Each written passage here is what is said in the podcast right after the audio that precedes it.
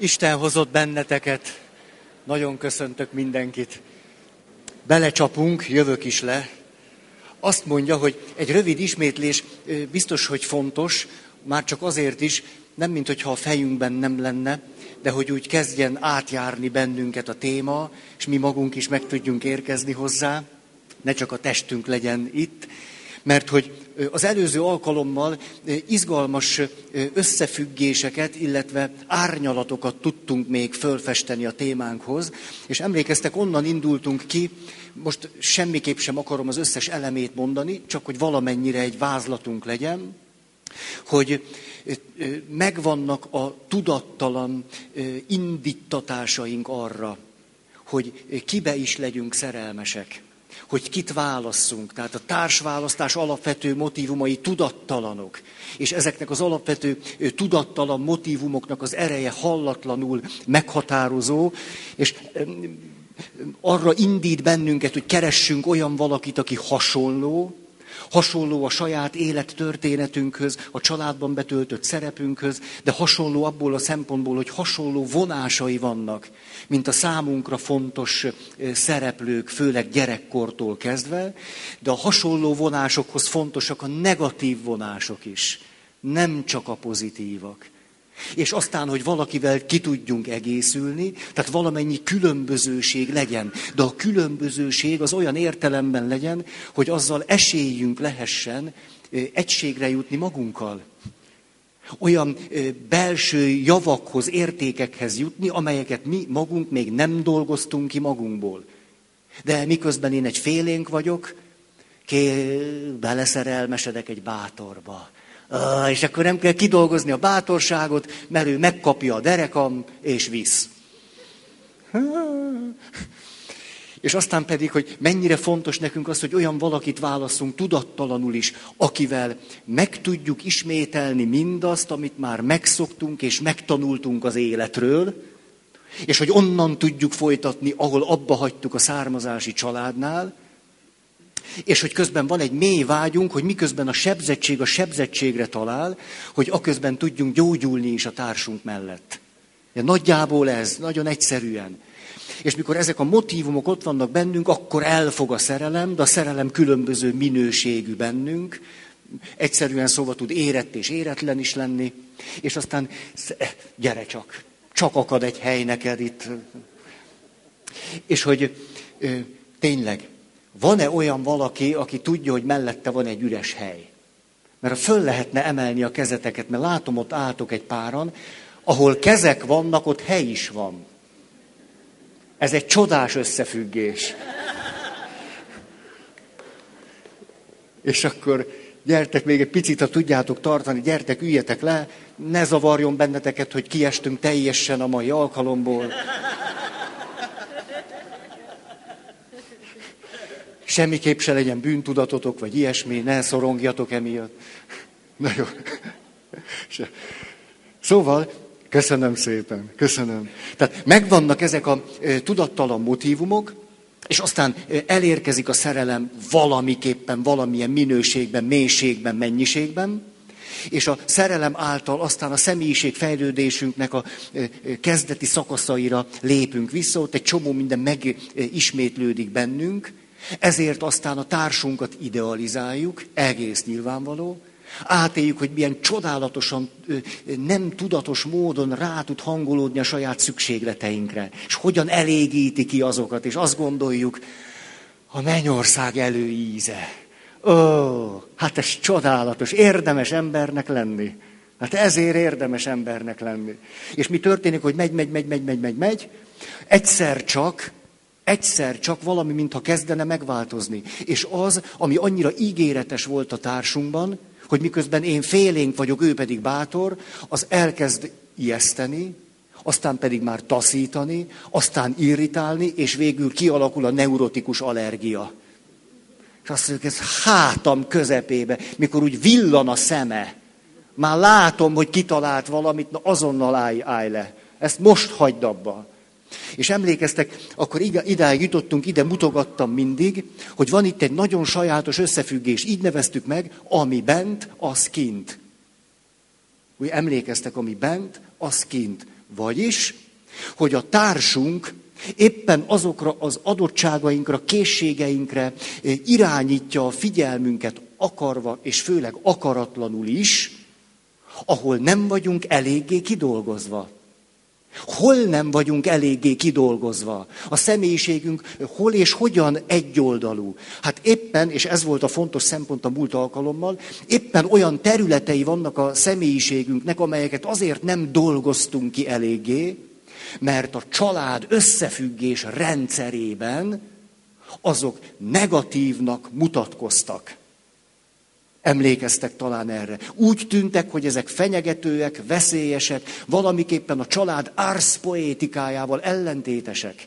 Fenyegetik azt, ahogyan mi, mint család megfogalmazzuk azt, hogy hogyan látjuk és éljük az életet. Ezért aztán ezeket természetesen nem tudtuk és nem is akartuk kidolgozni magunkból, és hogy nem akartuk, ez nyilván a későbbi folyamat, hogy aztán már azonosultunk is azzal, hogy az csúnya dolog, az bűn, az nevetséges, az ciki, az szégyenletes, vagy az veszélyes.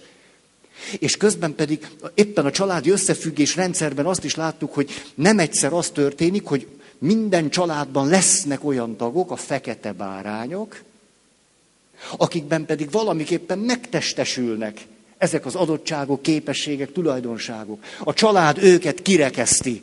Ide mutogattam mindig. Ki rekeszti őket? Nem kellenek, mert fenyegetőek, veszélyesek. És ami az egyik családba kirekesztésre kerül, mert fenyegető, az sokszor a másik családban éppen a legszebb. Ez családja válogatja. Erről is beszéltünk.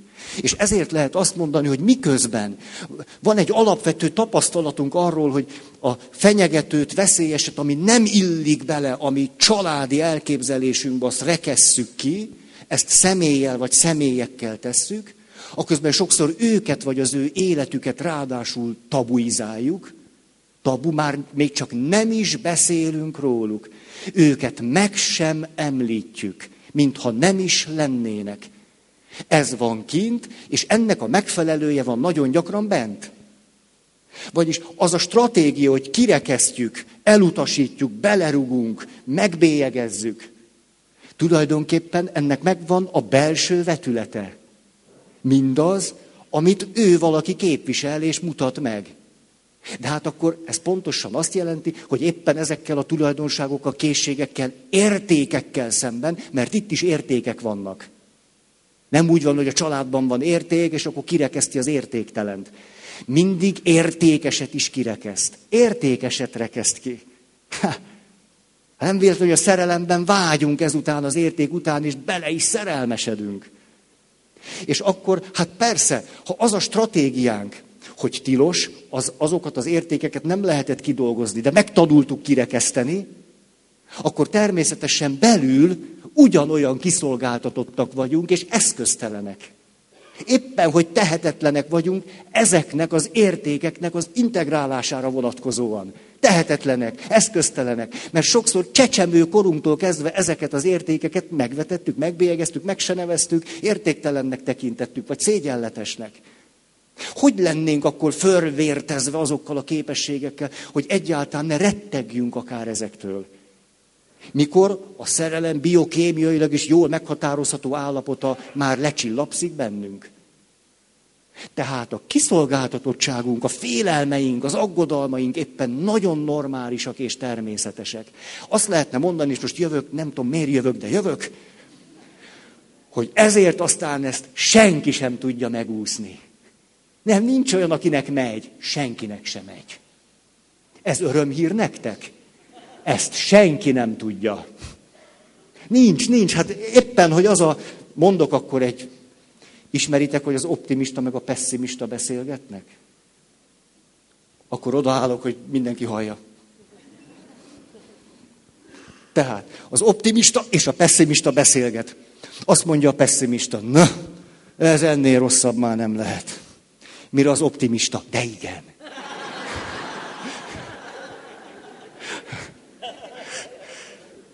És a párkapcsolatban valami ilyesmiről van szó.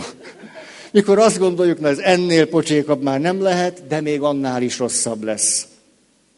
És az örömhírünk az, hogy ez így éppen normális, éppen természetes, ezzel mindenki így van, megúszhatatlan.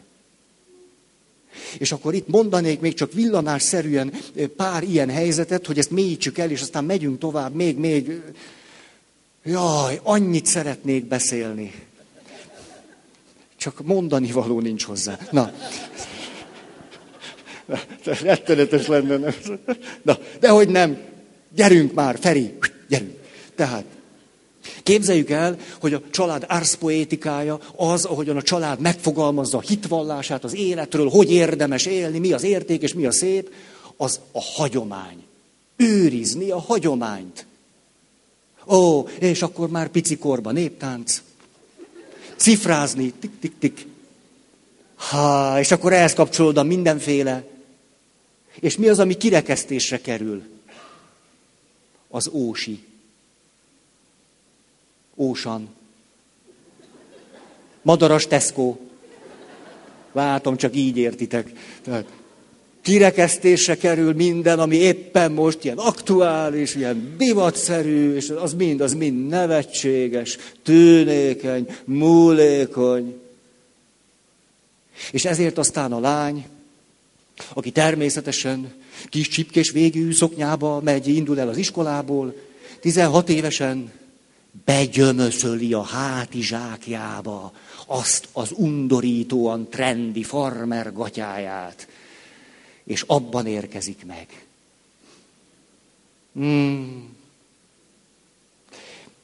Nyilvánvaló, hogy lehetséges, hogy van olyan család, amiben éppen is talán itt, itt, itt közöttünk, meg aztán pláne a hagyomány, a hagyományőrzés, akár népi értékek, a katolikus értékek, már ki tudja ez mit jelent, minden család ezt szokta tudni, hogy az mit jelent. Ó. Igen, egy helyeslő. Szóval, és mi az, ami kirekesztésre kerül?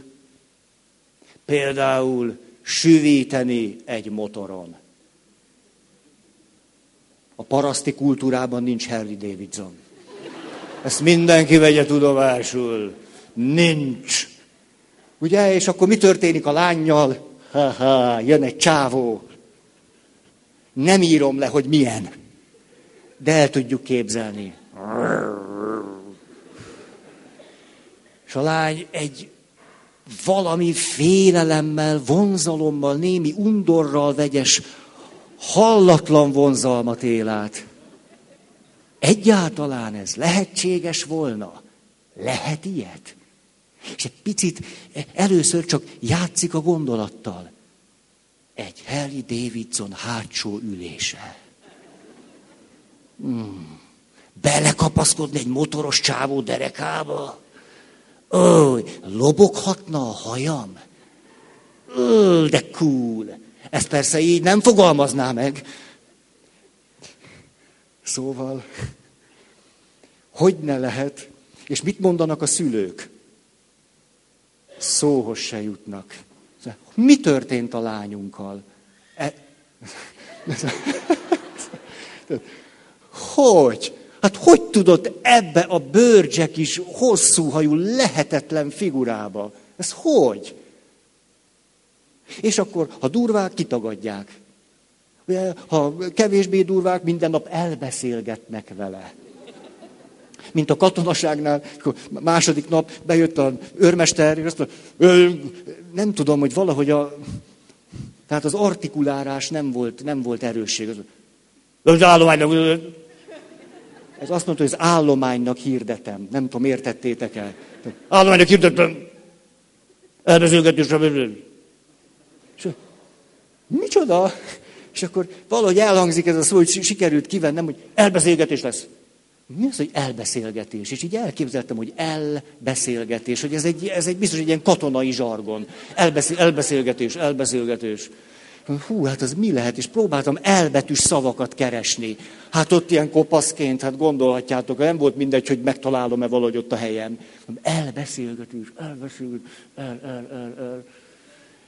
Hát ez, a, ez az volt, hogy invitálást kaptunk, amit el kellett fogadni a politikai tiszthez. Ez az elbezülgetős. Na jó. Szóval láthatjuk azt, hogy hogyan lesz azután, sok-sok év után, de lehet, hogy nem is olyan sok év után, éppen ennek a nőnek, aki akár az egész családjával szemben hozzámegy ehhez a kirekesztett értékhez, hogy lesz éppen az, ami annyira vonzó volt, éppen nagyon ijesztő és félelmetes később. Öt év múlva, tíz év múlva. Mert hiszen egy olyan kidolgozatlan belső világára hívja föl folyton, folyvást a figyelmet, amivel kapcsolatosan eszköztelen. Ilyen értelemben védtelen is. Ráadásul ott van még a származási családhoz fűződő lojalitásunk is. Hát gyorsan.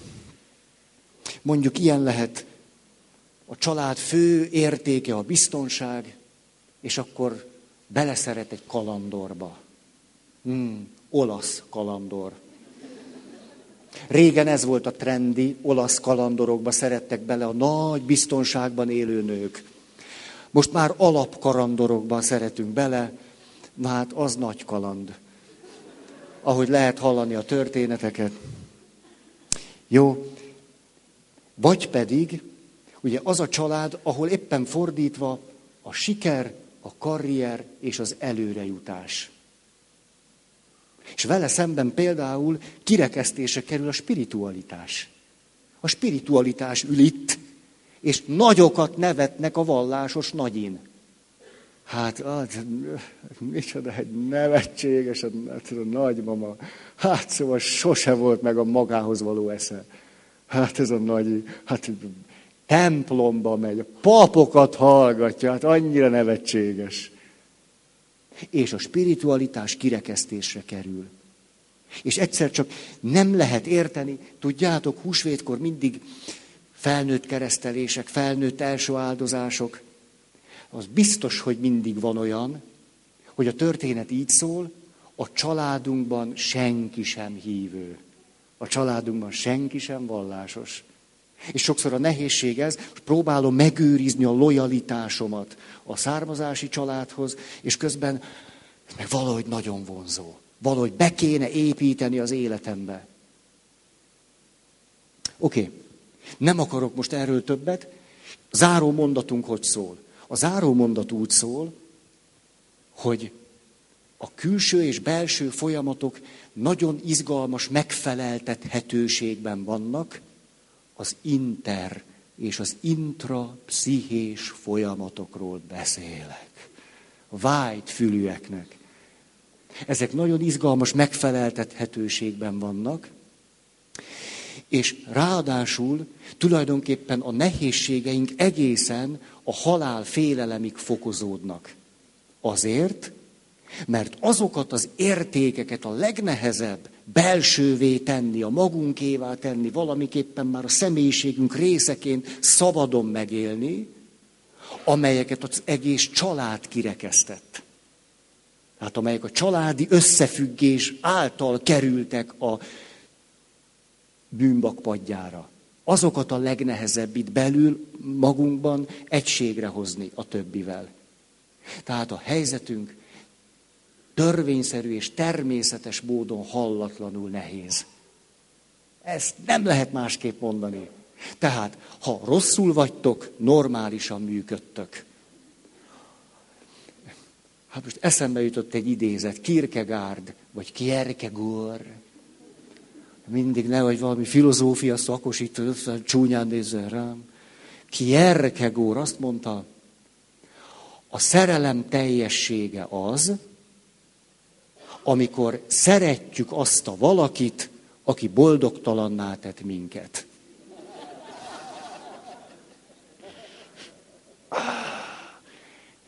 Tudott valamicskét. Most azon túl, hogy kisé neurotikus mondat, most, most e, e, ezt a részét vegyük le. Tehát a szeretet teljessége az, amikor szeretem azt a valakit, aki boldogtalanná tett. És tulajdonképpen éppen a házastársi kapcsolatban, a párkapcsolatban idővel ez történik. Ez a kérdés. Tudod-e szeretni azt a valakit, aki éppen boldogtalanná tett? Legalábbis így éljük meg. Nyilvánvaló nem erről van szó, hogy ő jött, és nagy piszok módon boldogtalanná tett, mint valami életcél. Nyilván nem erről van szó, de így éljük meg. Mintha ez történt volna. Egy fontos dolgot szeretnék. Valahogy itt körözök ennél, nem bírok tovább menni, hogy mikor látom az arcotokon, hogy hát ezért nem érdemes idejönni. Szóval, hogy, hogy tehát, tehát ezt, ezt halljam, hogy, hogy akkor az a feladat, hogy szeretem azt, aki boldogtalanná tesz. Na hát e, ezt ne. Tehát, mikor vége lett a múltkori alkalomnak, valaki nagyon kedvesen odajött hozzám, és kérdezte tőlem, hogy jó, és akkor mikor mondok megoldásokat? Ti ezen derültök, ó, úgy látszik, haladó csoport. Haladó csoport. Hát, érdemes volt ide jönni. Na most, erre kitaláltam nektek egy mesét. A mese a vándorról szól. Kész vagytok? Fájni fog. A mese a vándorról szól. A vándor mi másért is indulna útnak, mint hogy megtalálja a boldog párkapcsolat titkát. Ezért aztán, ahogy megy és vándorol, képzeljétek, útközben egy tündérrel találkozik.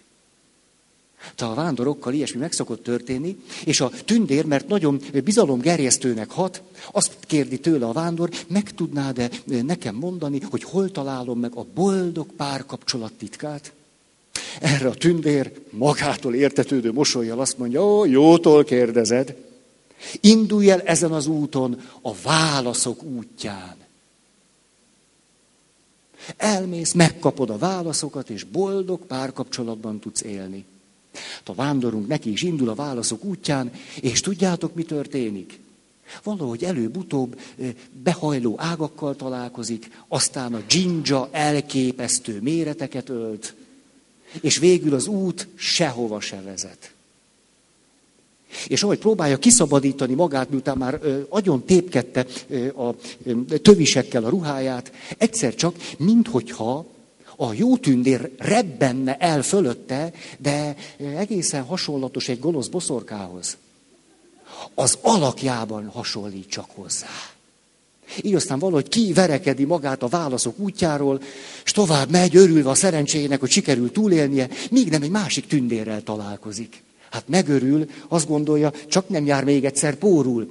Megkérdi a tündér, te tündér, segítenél nekem, hogy szeretném megtalálni a boldog társkapcsolat útját, a titkot. Merre kellene mennem? A tündér azt mondja, ó, jótól kérdezed. A helyes út az, ahol a megoldásokat lehet találni. Megmutatja neki a megoldások útját.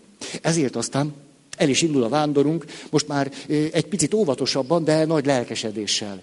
És mi történik? Az orrát egyre inkább valami orfacsaró bűz támadja meg, és bizony lápvidékre ér.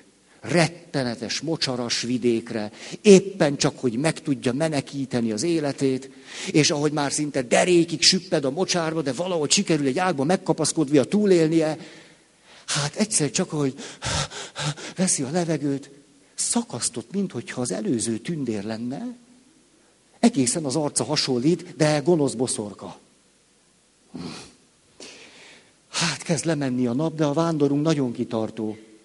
Ő szeretné megtalálni a boldog társkapcsolat titkát, ezért aztán, ahogy tovább megy, találkozik egy harmadik tündérrel. A harmadik tündér azt mondja neki, találkoztál már azzal a két másikkal? Ó, fölcsillan a szeme a vándorra. Igen, igen, találkoztam. Na látod, tudtam, mindenki így jár. Ők becsapnak téged, de én vagyok a harmadik. Én tudom a jót. Neked meg kell találni a jó gyakorlatok útját. Nagyot sóhajt a vándor. Szóval nincs már túl sok időm, de most már végre megtaláltam az igazi útat és az igazi angyalt, és megy a jó gyakorlatok útján, és mi történik? Egyszer csak egy olyan hatalmas szikla állja útját, ott bizony nem lehet tovább menni, se embernek, se madárnak.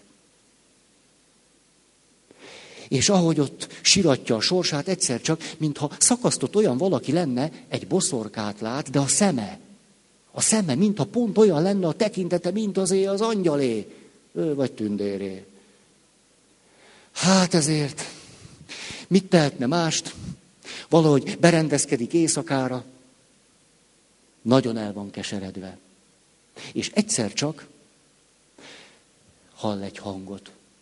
A hang így szól.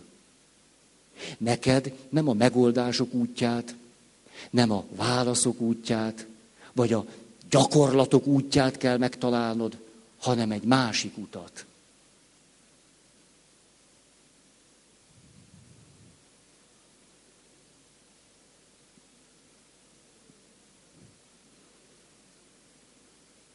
Ez az út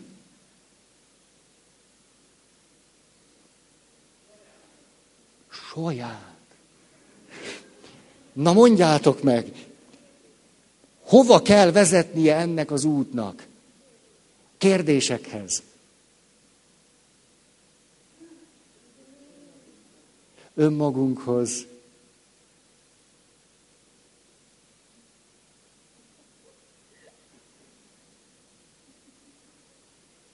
Mondjátok, ne kiméljetek.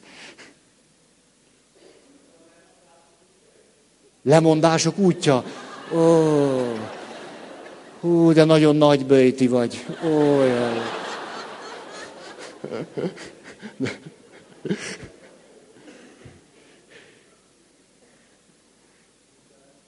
Küzdelem útja. Milyen? Hogy szeretet. Hú, de nehéz az. Ojjajjajjaj. Ha nem indult volna útnak, ha az csak úgy megy. És ha nincs út, ó. Hát kérem szépen, úgy nehéz élni. Tessék? Álmok, az álmok útját. Tök jókat mondtok, jó van. Még? Hogy a befelé vezető utat? Aha, aha. És még? Miért? Ó, a realitás útját, ó, te szegény.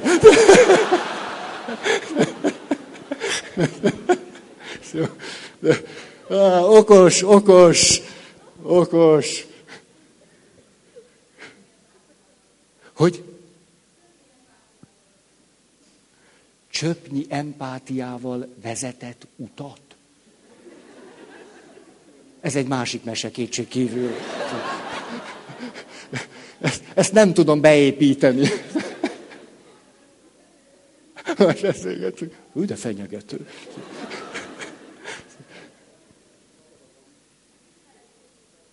Na, te ismersz két utat? Hát mondjad.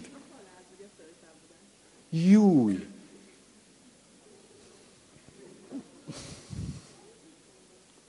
Mit mondott?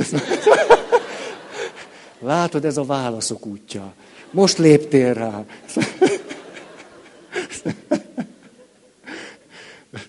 Azt hangzott, hogy a halál és a föltámadás útja. Hm. De sietsz.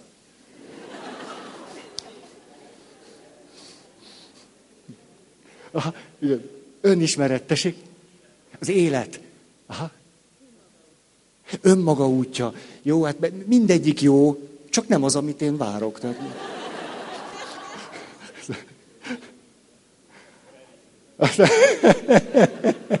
Ez a Feri útja. Na. Ez... Jó. Tehát a válasz így hangzik. Jó, neked is van. Várjunk csak. Ó, a hazafelé vezető utat. Ó, édes, ez a, tudod, ez a gumikötél, ugye, hogy megyünk, megyünk fölfedezni az életet, de a gumikötél rajtunk van, és...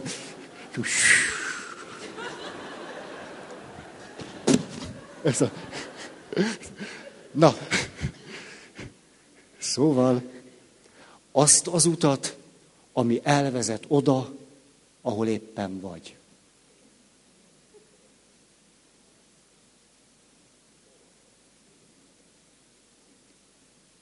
Azt az utat megtalálni, ami elvezet oda, ahol éppen most vagyok.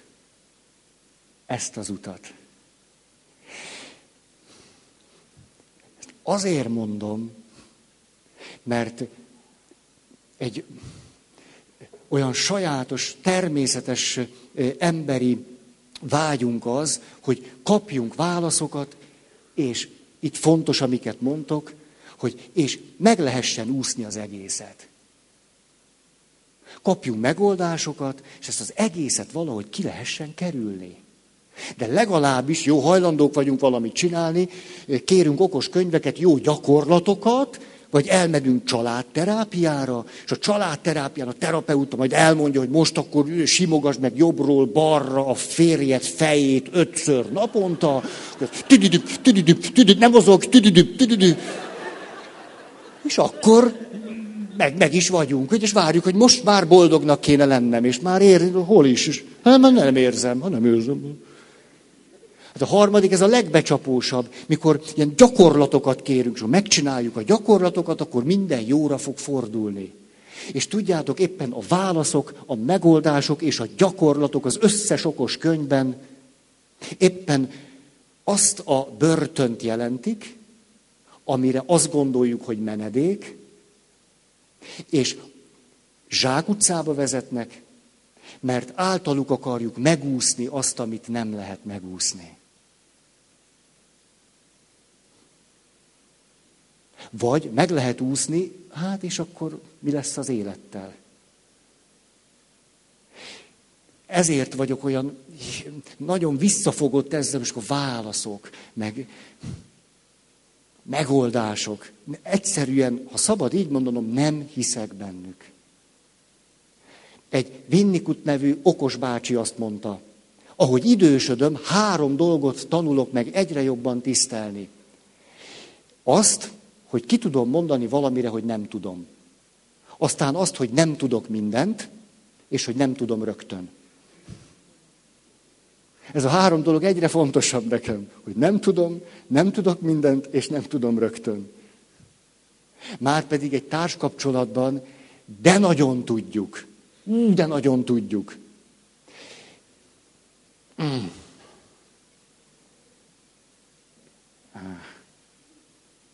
Na jó, hol a lapom? Ez rettenetes, nézzétek, oda került a lapom. Ki vitte oda?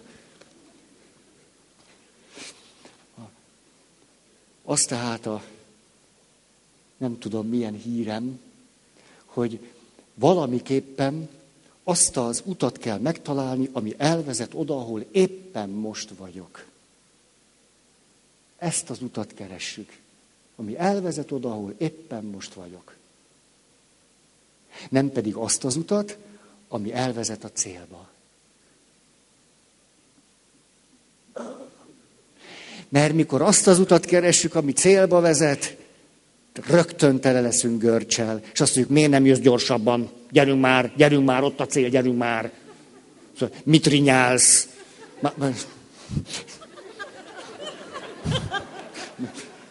Hozok neked nyuszi tojást.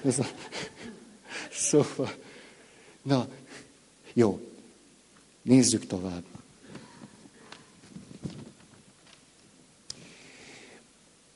Nem véletlen, hogy túl gyorsan akarunk célba érni.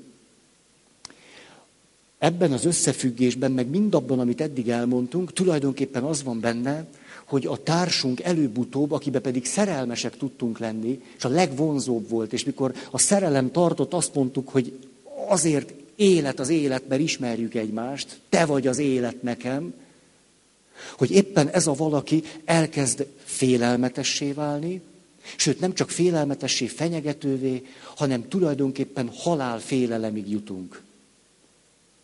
És a halál félelmünket két dolog táplálja.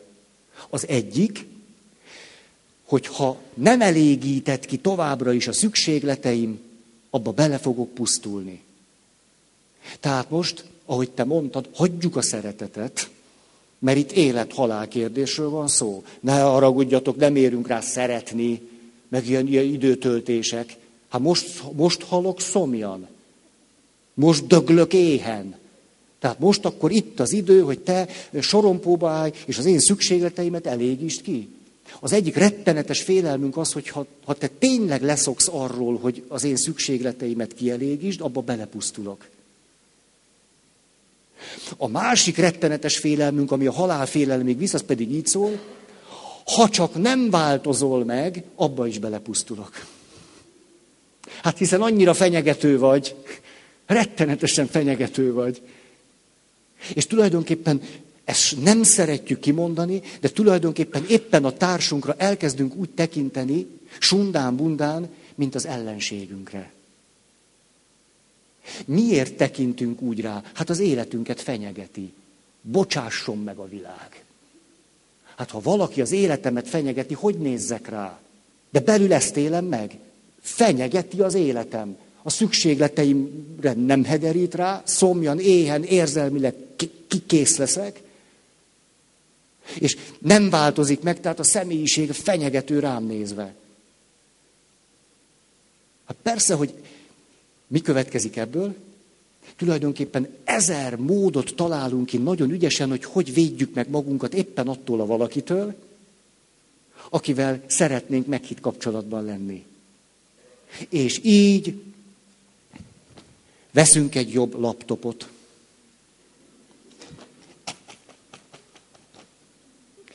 Nagyon jó sorozatok állnak rendelkezésünkre. Azután a gyereknevelés várába mindig el lehet bújni. És a többi, és a többi. Tulajdonképpen nem mondjuk ki, de menekülünk a társunktól. El, el, elbújunk előle.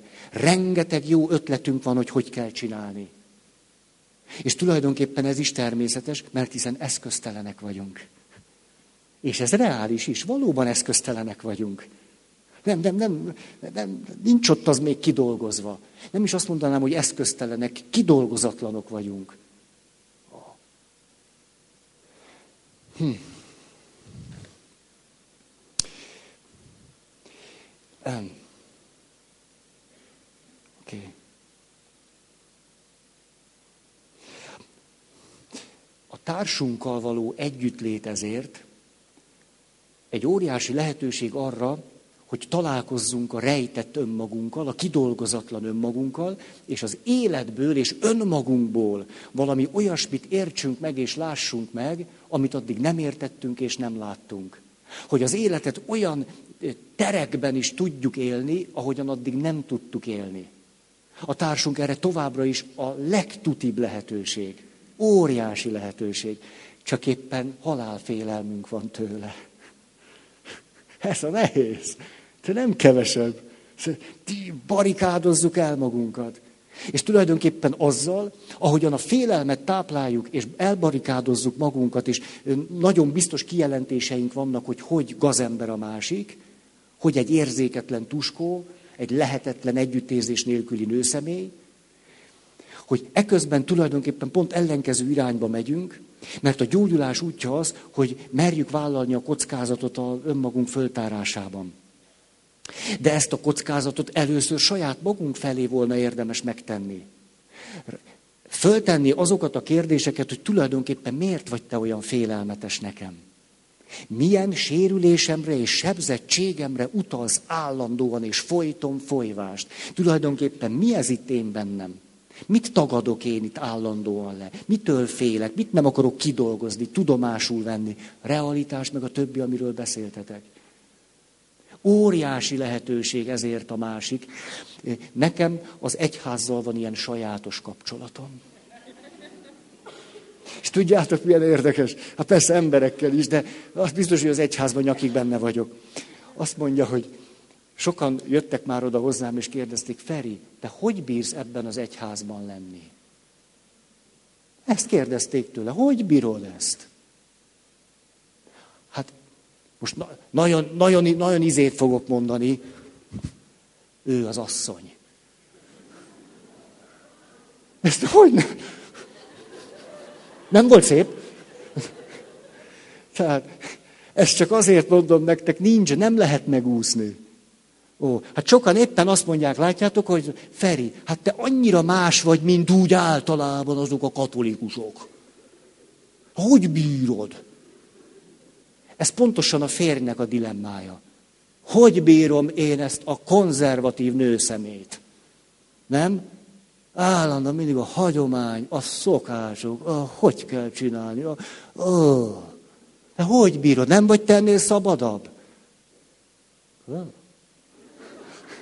Hát, éppen akkor tudom kidolgozni magamban a szabadságot, hogyha ezzel az egyházzal tudok valamit kezdeni. Hát juss se hagyom el. Tényleg így van. A legnagyobb lehetőség. Az, hát emlékszem, még volt valaki, jártam hozzá, segített nekem, mikor bajban voltam, ő is ezt kérdezte. Feri, hát azért az egy nagyon nagy kérdés, hogy te ezt, ezt miért csinálod. Milyen szép a dekoráció, most nézem. Komolyan, már az irántatok való elkötelezettségem miatt is maradok.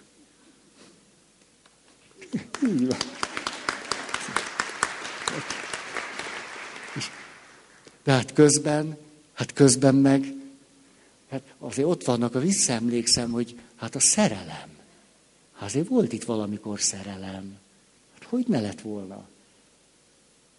Ezért, ha én menekülnék attól pont, ami a legnagyobb kihívást jelenti számomra sok szempontból, akkor igent mondanék egy gyerekkori sérülésemre. Ez a válasz. Nem szeretnék bezárkózni a gyerekkori sebzettségeimbe. Nem. Ezért inkább jöjjön a kaland. Na jó. A... Most gyorsan egy már... Hú, még van idő egy picit szétesőnek érzem magam. Ugye? Legalább ne bólogatnál annyira csúnya. Így adatik. Mondok akkor egy, egy másik összefüggést. Ez is fontos. Amikor szerelmesek vagyunk, tulajdonképpen, ugye arról már beszéltünk, hogy idealizáljuk a társunkat. Ez nyilvánvaló, ez, ez világos. Aztán az idealizálás később már elvárások formájában jelenik meg. Mi történik az idealizálásban? Tulajdonképpen az idealizálásnak bizonyos alapjai szoktak lenni a társunk pozitív vonásai. A társunk pozitív vonásait összegyúrjuk egy képpé. És hogyan összegyúrjuk ezeket a pozitív vonásokat egy képé, valóban reálisan hivatkozunk arra, hogy ilyen is, olyan is, amely ez mind jó benne. Mi az az ár, amit megfizetünk? A negatív vonásokat, amelyek egyébként később majd félelmet fognak kelteni, és elviselhetetlennek bizonyulnak, ezeket kirekesztjük a társunkról alkotott képből. Elköteleződünk ki mellett? Hát a pozitív vonásokból álló kép mellett. Azt mondjuk, ez nekünk menni fog. Anyám nem bírta, apám elment, ön nekem menni fog. Az egy ilyen nagyszerű férfi mellett? Hú. Igen ám, de nem a személy mellett köteleződtünk el, hanem a pozitív vonásokból összegyűrt, még valamennyire idealizált kép mellett. Nagyon is ott állunk, azt mondjuk, ezt egész életen keresztül fogom szeretni. És mi történik? Itt jön megint egy paradoxon. Mi az a pont, amikor tulajdonképpen ez a kép, mint a hajó egy pici léket kap? Nagyon érdekes. Ez a pont tulajdonképpen az, amikor elköteleződünk. De egy szenyó vagyok. Miért az a pont éppen, amikor elköteleződünk? Azért, mert abban a pillanatban, hogy elköteleződünk, a pici lék, ahol beszivárog egy gondolat. A gondolat így szól. Azért légyésznél. Azért realitás is kell. Azért, azért a valóság, azért jól nézd meg, hogy milyen, azért vele fogod élni az egész életed. Azért vigyázz, nehogy meghűlj, nehogy elvezd a józan, józan, már ha volt. Hm? Az elköteleződéssel együtt valamiképpen ez a pozitív mozaikokból álló kép léket kap. Ez egy képzavar. És mi történik akkor, amikor megy előre a kapcsolat, és előbb-utóbb a félelmeink, a neurotikus allergiánk, a kidolgozatlan részeink átveszik az irányítást. Egyszer csak történik egy váltás. Azért is föntartottuk sokszor a realitással szemben a pozitív mozaikokból álló képet, hogy igazoljuk a döntésünket. Hogy jól döntöttünk. De ismeritek a statisztikákat, meg a kutatásokat. Ha valaki megvásárolt egy árut, és megkérdezzük, elégedett ön ezzel az áruval? Mit fog mondani? Szóval, nem, most követtem el életem legnagyobb baklövését, egy barom vagyok. Hát, tehát még ha maga azt gondolná is, hogy ú, a másikat kellett volna, de az, nem, ez jó lesz, ez nagyon jó lesz. Tehát éppen, hogy egy életre szóló elköteleződésre adtuk a fejünket, persze, hogy elkezdjük igazolni az irreális, pozitív mozaikokból álló képet. Azonban a lég már megvan. Csak idő kérdés, hogy mikor kezdünk el süllyedni. És végül mi történik? Egyszer csak van egy pillanat, amikor nem tudni miért, kicsordul a pohár, az utolsó csöpp. Nem kell sok. Egy utolsó csöpp. És egyszer csak lerakjuk ezt a pozitív mozaikokból álló képet, és azt mondjuk, na akkor most nézzük a realitást. És akkor mit csinálunk? Összeszedjük az összes negatív mozaikot, ami addig a padlón volt. Összeszedegetjük őket szépen, az összeset, kirakunk egy képet. Akkor szoktunk elmenni paphoz. És azt mondjuk, atya, rájöttem, semmi sem működik. Az egyházban van akkor vállás? Hogy, hogy lehet? Atya tudja, mondana nekem néhány indokot, amitől érvényteleníteni lehet egy házasságot? És akkor elővettük ezt a negatív mozaik darabokból álló képet, és elmondjuk, hogy mire jöttünk rá, hogy milyen is a férjünk valójában. Most a realitásvesztésnek éppen a másik végletén állunk. Szó sincs róla, hogy a társunk olyan valójában, mert most a negatív mozaikokból raktuk össze a képet, és az összes pozitív mozaik ott van, ott szétszettük őket. Ilyenkor szoktunk válni. Ki előbb, ki utóbb azt mondja, na, ez a kép, hát azt hiszem, hogy, hogy eszemet vesztettem. És tudjátok, hogy mire szoktunk hivatkozni? Ülünk, és azt mondjuk, hát ez nem igaz. Hát hiszen már a házasságkötés előtt is volt olyan, hogy megitta a két sört. Hova tettem a szemem? Hát, hát hiszen a házasságkötés előtt is emlékszem, többször volt olyan, hogy kértem valamit, és nem csinálta.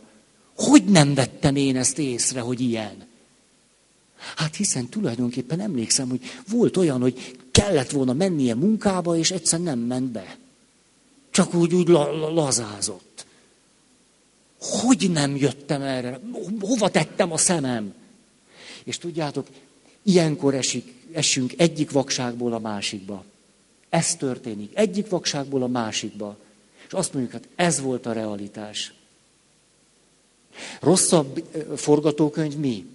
Azt gondoljuk, ez a realitás, hogy a társunk tulajdonképpen egy lehetetlen alak, most a negatív mozaikokból most látjuk jól, hogy milyen, és utána gyorsan, hogy ne nagyon fájjon, kezdünk egy következő kapcsolatot. És oda ennek az összes hordalékát elvisszük. Az összeset, mindent oda viszünk. Fejlődés zéró, megértés nulla, semmi, csak, csak ennyi. Ú, de fáj ez. Van egy harmadik lépés, amikor rájövünk, hogy tulajdonképpen most éppen először idealizáltuk a társunkat, pozitív mozaikok. Aztán a fájdalmak miatt démonizáltuk a társunkat, negatív mozaikok. És akkor egyszer csak fogjuk az összes mozaikot, és abból megpróbáljuk a reális képet fölrakni. Ez kifejezetten nagyon nehéz. Nehéz bizony. Nagyon sokszor eddig a lépésig nem is jutunk el, de még oda se, hogy tulajdonképpen ez a témánk. hogy fölrakjuk az összes mozaikból a képet. Mert ugyanis ez mit jelent mi ránk nézve? Hogy saját magunkról is alkottunk egy képet. És nagyon gyakran ugyanaz történik bent, mint kint. Először idealizáltuk magunkat, megy nekünk, jó fejek vagyunk. Utána démonizáltuk magunkat, nyomorultak vagyunk, szerencsétleg mindent elrontottunk, vége, már csak egy valami segít, hogy szakítunk, és nem jutunk el a reális képig, hogy tulajdonképpen miért félek? Hogy leülni és meg kell, tulajdonképpen mi a bajom? Mitől is rettegek? Hol, hol is fáj ez nekem? Mert hiszen az a reális, hogy a társunk, és nem a csillagok miatt szerintem, hogy a társunk természetszerűen és törvényszerűen tulajdonképpen pontosan azokon a pontokon fájdít meg, és sebez meg bennünket, ahol a gyerekkori sérüléseink vannak. Ezt úgy szoktuk mondani, hogy nem igaz, hogy hogy tudja ezt, hogy pont ott rúgjon belem, ahol legjobban fáj. De ez egyenlő azzal, egyszerű helyzetekkel, hogy szólok a társamnak, emlékeztek, és ő nem válaszol. És ez nekem előhozza a gyerekkori sérülésemet. Hogy nem tudom elérni a szeretett szemét. Nem bírom elérni, hiába szólok neki. Nincsenek eszközeim, hogy elérjem. Ezért az lesz a benyomásom, hogy pont ott rúg belém, ahol a legjobban fáj. És ez elviselhetetlen. Hát ha pedig ő tesz boldogtalanná, akkor egy, egy döntés van. Nem véletlen, hogy Kierkegaard ezt mondta. A szeretet az, hogy szeretem azt a valakit, aki boldogtalanná tett. És aztán persze ebből kigyógyulunk ebből a mondatból. Mert nyilvánvalóan rájövünk, hogy nem ő tett boldogtalanná. De nem erről van szó. De van egy pont, amikor ezt így fogalmazzuk meg. Oké. Okay. A, ezért azt lehetne mondani, hogy egy valódi válasz mindig változást jelent. Egy igazi válasz az mindig egyenlő a változással. Ezért, amikor válaszokat várunk, akkor nem egyszer annyi történik, hogy valójában nem vagyunk készek a változásra. De nagyon szeretnénk válaszokat. Mi történik? Tulajdonképpen semmi sem ad igazán jó választ, mert nem vagyunk készek a változásra. A válaszok, most így mondom, a válaszok megvannak. Én nem vagyok rá kész. Nagyon jó válaszok vannak, nem vagyok rá kész. Tehát nem válaszokat kell keresni, késznek kell lenni. Megtalálni az utat, ami elvezet oda, ahol vagyok.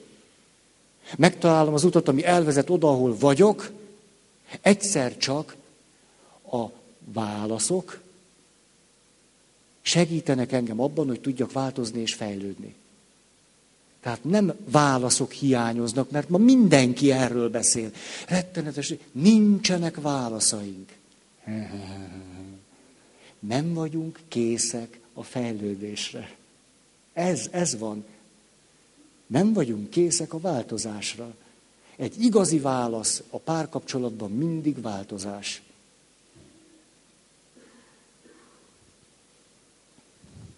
Igen. Oké. Okay.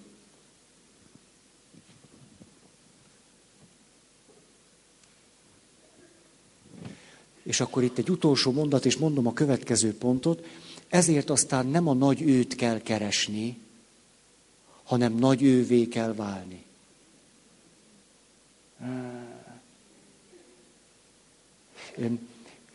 Ilyen értelemben nem létezik nagy ő. Egyszerűen nincsen. Aki nincsen készen, sosem találja meg a nagy őt. A világban rengeteg nagy ő rohangászik, csak úgy mondom. Például most egy kicsit sétálgatok. Nézlek benneteket, és a következőt merem mondani, itt mindenki egy nagy ő. De jó így körbenézni. Hát ti is. Mindenki egy nagy ő. De jó ez. De szépek vagytok. Mindenki egy nagy ő. Nem ez a kérdés, hanem az, hogy készen vagyok-e. Hogy én vagyok-e nagy ő. Én, neked, tudok-e nagy ő lenni? Ez a kérdés. Különben az életet végig bolyonghatjuk, hogy keressünk valakit, aki nagy őnek tűnik, ami számunkra semmi más, mint hogy ki fogja elégíteni a szükségleteimet. Ennyi. Tehát ő a nagy ő. Mert pont olyan, amilyen, hogy úgy ne kelljen semmit csinálni. Ez tök jó. Szóval akkor már a, a, a cél valami ilyesmi, hogy nem a nagy őt kell keresni, a nagy ővé kell lenni. Akkor valaki a nagy ővé lesz, hát úgy válogathatsz. Hát, tudjátok. Na jó, hagyjuk ezt. Ezért nehéz, ugye valaki hihetetlen sokáig keresi a nagy őt. Ennek mi lesz az ára?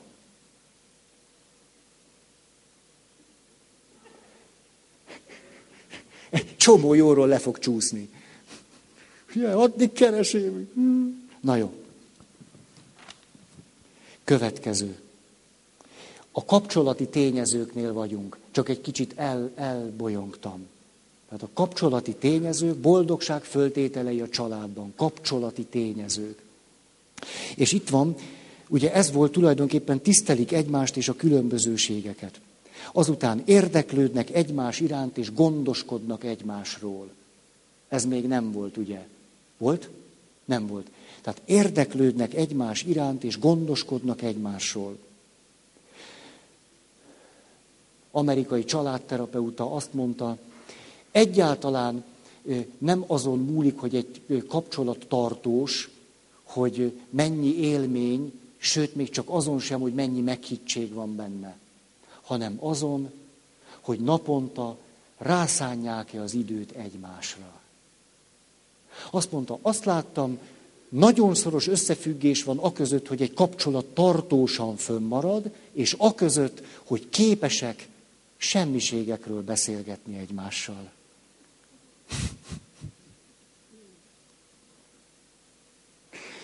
Nagyon érdemes megbecsülni azt, amikor képesek vagyunk egyszerűen csak mert a másikat tudjuk annyira fontosnak tartani, hogy rászálljuk az időt, hogy még semmiségekről is vele beszélgessünk.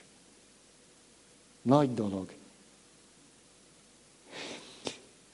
Amikor traumatizált emberek terápiája történik, nem egyszer magáról a traumáról nem is lehet beszélni. Valami másról beszélünk, és közben történik a gyógyulás. Nem egyszer azok a párok, akik már rettenetes félelemben vannak egymástól, már, már megvan, hogy ő az ellenségem, ez már megvan, és megpróbálják meghittebbé tenni a kapcsolatot, ami azt jelenti, hogy a legmélyebb problémájukat próbálják megoldani öt perc alatt, és belefutnak a lehetetlen újrasebződésbe, ő nekik például érdemes volna nem ezt kipróbálni, hanem valami mást. Kezdjenek el teljesen jelentéktelen, apró cseprő dolgokról beszélgetni. Csak úgy, csak úgy, egyáltalán kezdjenek el csak úgy beszélgetni valamiről.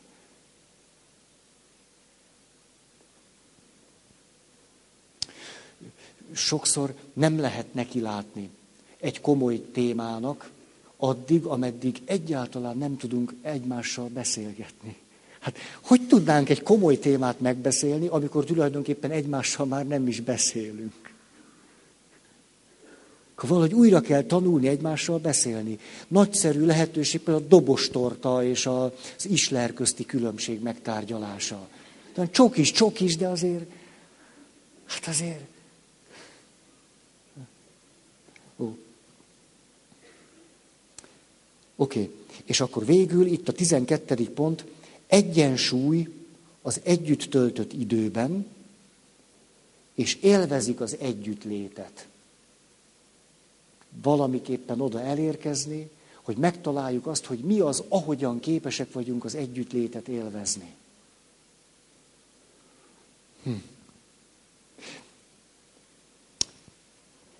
Most akkor megyünk tovább.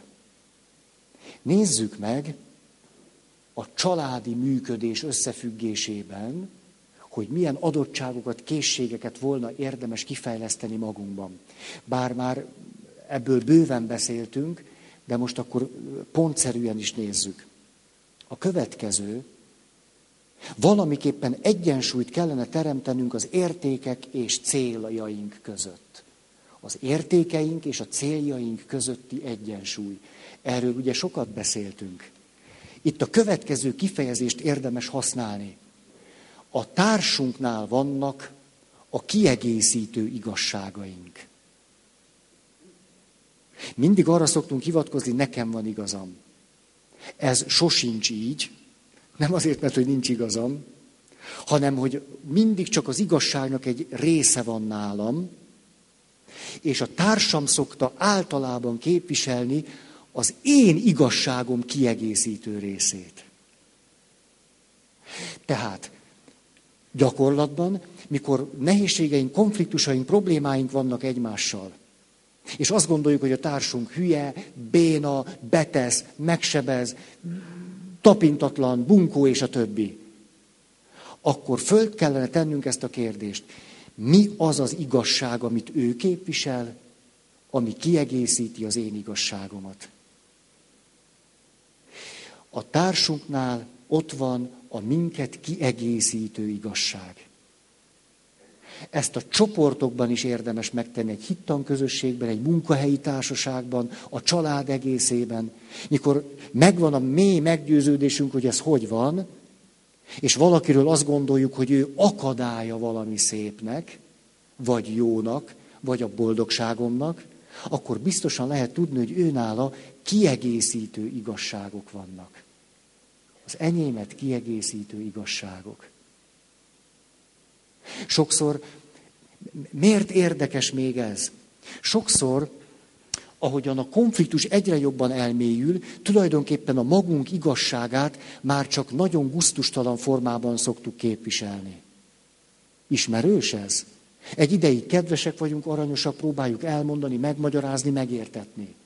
Végül már csak rugunk. Már csak beszólunk. Már csak megsértődünk.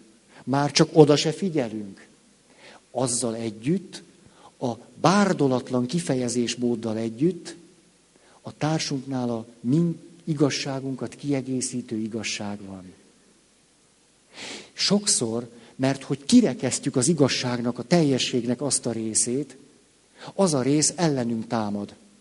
Mi azt, hát ma annyiszor belém rúgtál, ezért elkezdi képviselni magát kifejezetten nem szalomképes módon. Hogyan képviseli magát? Tulajdonképpen egy alávetett helyzetből. De ez jogos is, nem? Hiszen éppen 25-ször rúgtam bele, és mondtam azt, ha nem változol meg, akkor nem tudok veled élni. Hát mennyiből állna neked a cipőket rendesen lerakni? Mennyiből állna öt perccel előbb elkészülni, és nem totojázni a rohadt fürdőszobába? Nem mond már, hogy ezt értem, nem tudod megtenni. Hát ha ezt nem teszed meg, nem szeretsz. Mikor ezt 127-szer elmondtam, akkor a kiegészítő igazság általában már nem hallatlanul szépen, diplomatikusan vagy együttérzéssel fogja kifejezni magát, hanem rám csáp, csapja az ajtót. Akkor menj, ahova akarsz. Attól az még kiegészítő igazság. Csak már megkergült, mert elvadítottam. Elvadítottam, annyiszor rúgtam bele a kutyába, annyi már most akkor csahol és ugat. A kiegészítő igazságok, amik az életünket egészé tudnák tenni, előbb-utóbb a mi magatartásunknak következtében is ellenünk támadnak. És még fenyegetőbbnek tűnnek. És mi erre nagyon gyakran hivatkozunk, és azt mondjuk, hogy na hát azért ilyen stílus, hát, és így még jobban kirekesztjük. Hát ezzel már nem is törődünk. Oké. Okay. Mondanék egy mesét. Itt az idő. Valamiképpen ezt az egészet, amit most elmondtam, megpróbálom összefoglalni ebben a mesében. Természetesen a vándorról szól. Látjátok, nem változom, semmi, be vagyok gyökeresedve. A vándor elindul, hogy nemes célját elérje. És ahogyan vándorol, egyszer csak mit hall? Madarak csipognak a feje fölött fönn a faágon. Hát, hogy csipognak a madarak, észreveszi, hogy bizony a madárfiókák és a madár anyuka találkozásának szemtanúja lett.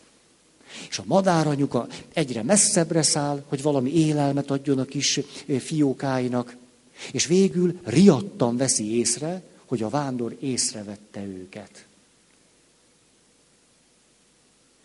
Riadtan veszi észre, mert hiszen a vándornak csúzlia van. Ezért aztán a madár nagy óvatosan félelemmel leszáll a vándorról, és azt mondja, te kedves vándor, nagyon kérlek, ne bánsd a fészket. Láttam én jól, hogy neked nagyszerű csúzlid van, kérlek, ne lőd le. Majd pedig, mert hát, hogy a pici madarak nagyon éhesek és csipognak, mi mást is tudna tenni, jó messzire repül, hogy élelmet hozzon nekik, és ott hagyja végtelenül a fészket. A vándornak pedig sanda gondolata támad, de jó lenne eltalálni. Tényleg, a csúzlim nagyon jó. Há, elég sokáig készítettem, és most pont jól működik. És egyszer csak, ahogy a négy okoskodik magában, hm, hall egy hangot. A hang így szól. Vedd észre, amit nem adtak neked, és mégis kaptad. Hm. Tulajdonképpen azért nem lövi le a fészket, mert nem nagyon érti ezt a mondatot. Tulajdonképpen nem tudja, ez a mondat honnan is jött. Talán a bölcsbagoly huhintotta? Vagy talán egy angyal, angyal mondta neki? Vagy egyszerűen csak egy jó tündér lehetett? Nem tudja, de valahogy furcsa ez a mondat. És hogy megy tovább, egyszer csak, hát tavasz van, egyszer csak hova is jut? A medve barlangjához. A medve még éppen alszik. De azért már ébredezőben van. És egyszer csak találkoznak ők, egy, egy, ketten, a medve nagyon legyengült állapotban van. Nagyon legyengült. És ezért aztán azt mondja a vándornak, te vándor, kössünk egymással üzletet. Te most ne olst ki az én életem, ne olst ki, légy szíves, mert én most nagyon legyengült vagyok. Cserébe fölajánlom neked, hogy nem öllek meg. Hát a vándor, ez, ó, ez nem lesz jó üzlet. Micsoda egy nevetséges alkú. Most, mikor gyönge ajánlja ezt? Nem, nem. Azt hiszem, hogy most volna érdemes átdöfni a szívét. De aztán valahogy hall egy hangot. Nem tudni, hogy valahogy a jó tündér volt el, vagy a bagoly huhintott egyet-kettőt, vagy talán egy angyal mondta, de a mondat szakasztott úgy szól, mint előzőleg. Vedd észre azt, amit nem adtak, mégis kaptál. Hát valahogy akkor megegyezik a medvével, tovább megy az útján, és ahogy megy, képzeljétek hogy mivel találkozik? Hát nem a mókussal. De bizony, hogy a mókussal, jól tudtátok. Találkozik a mókussal, vidáman szalad föl a fára. Igen, ám, de a mókus nem vidám, mert a vándor akarva, akaratlanul észrevette az ő téli rejtek helyét. Húha! Elkezdte már oda gyűjteni az élelmet, és ha a téli rejtek helyet kifosztja valaki, a mókus télen éhen hal. Ezért aztán azt mondja a vándornak, te vándor, nagyon szépen kérlek, ne áruld el senkinek, hogy nekem itt van a téli rejtek helyem. Mert ha te ezt elárulod, akkor azt kifosztják, és én télen el fogok pusztulni. Hát a vándor azt mondja, biztos sok értékes dolog van ott, én is hasznát vehetném neki. De egyszer csak hall egy hangot. nem tudni, hogy a jó tündér, a bagoly huhinte esetleg, vagy valami angyal mondja, de a mondat pont úgy szól, mint az előző két alkalommal. Ide figyelj, vándor, becsüld meg azt, amit nem adtak neked, mégis kaptad. Hát a vándor, ha már háromszor mondta a bagoly jó tündér angyal, hát csak elgondolkodik ezen. Mit jelent ez? Van-e olyan, hogy valamit nem kaptunk, nem adtak, és mégis kaptuk? Nem adták, és mégis kaptuk. A gyerekeknek elmondtam ezt a mesét. Hogy mit gondoltok, van-e olyan az életben, hogy nem adták, mégis kaptuk? A gyerekek tudják. Tudják. Igen, ugye rögtön előjött, hát persze, a bizalom. De aztán más is előjött, megbízatás. Nekem ez a kettő, amit ide nagyon szívesen hozok, hogy bizalom és megbízatásban lenni. Ez a kettő összefügg egymással. És hogyha mi az életünkben a társunktól, egy másik embertől, a feleségünktől, a szerelmünktől valaha is egy pici bizalmat kaptunk. De még a bizalom előtt egyáltalán kapcsolatba kerülhettünk vele. Lehet, hogy nem adott ő nekünk sok mindent, mégis kaptunk sok mindent. A bizalommal együtt kaptunk megbízatást. A bizalom és a megbízatás valamiképpen az életben, mintha összetartoznának egymással. És hogy ezért nagyon óvatos vagyok azzal, ha valaki csak a bizalmat kéri, de a megbízatást nem vállalja. Akkor valaki ad nekünk egy csöpnyi bizalmat, és már az is bizalom, hogy egy térben vagyunk. Hogy egyáltalán megismerhettük egymást. A bizalom mindig valamiféle megbízatást ad nekünk. Egy társkapcsolatban meg különösen is. Az egyházzal kapcsolatban is különösen is. Na most akkor befejeztem. Ez volt a mai alkalom. Legközelebb folytatnánk a családi kapcsolatrendszerre vonatkozó készségek, adottságok. Szeretne valaki hirdetni?